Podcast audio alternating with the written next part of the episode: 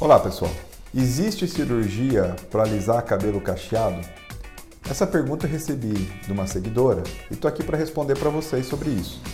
Gente, a genética do folículo é determinada durante a nossa nosso período gestacional, não na nossa gestação. Quando a gente está na 22 semana, dentro da barriga das nossas mães, já é determinada a quantidade de folículos. Folículo é a unidade que produz os fios, que daí poderão se transformar em pelos, cabelos, pelos pubianos.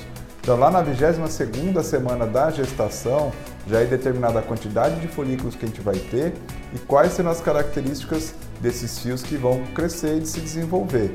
Então, não existe uma cirurgia para mudar a genética do seu folículo em produzir um cabelo crespo ou um cabelo liso, tá? Cabelo cacheado ou cabelo liso.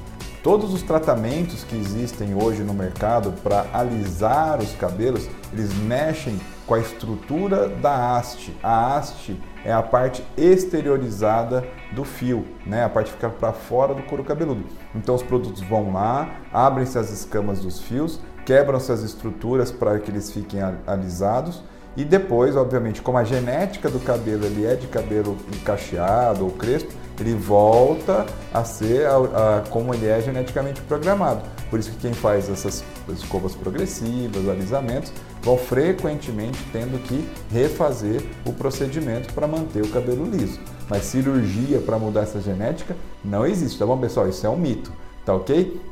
Mande a sua pergunta, porque é através delas que a gente gera o nosso próximo conteúdo. Um abraço e até o próximo.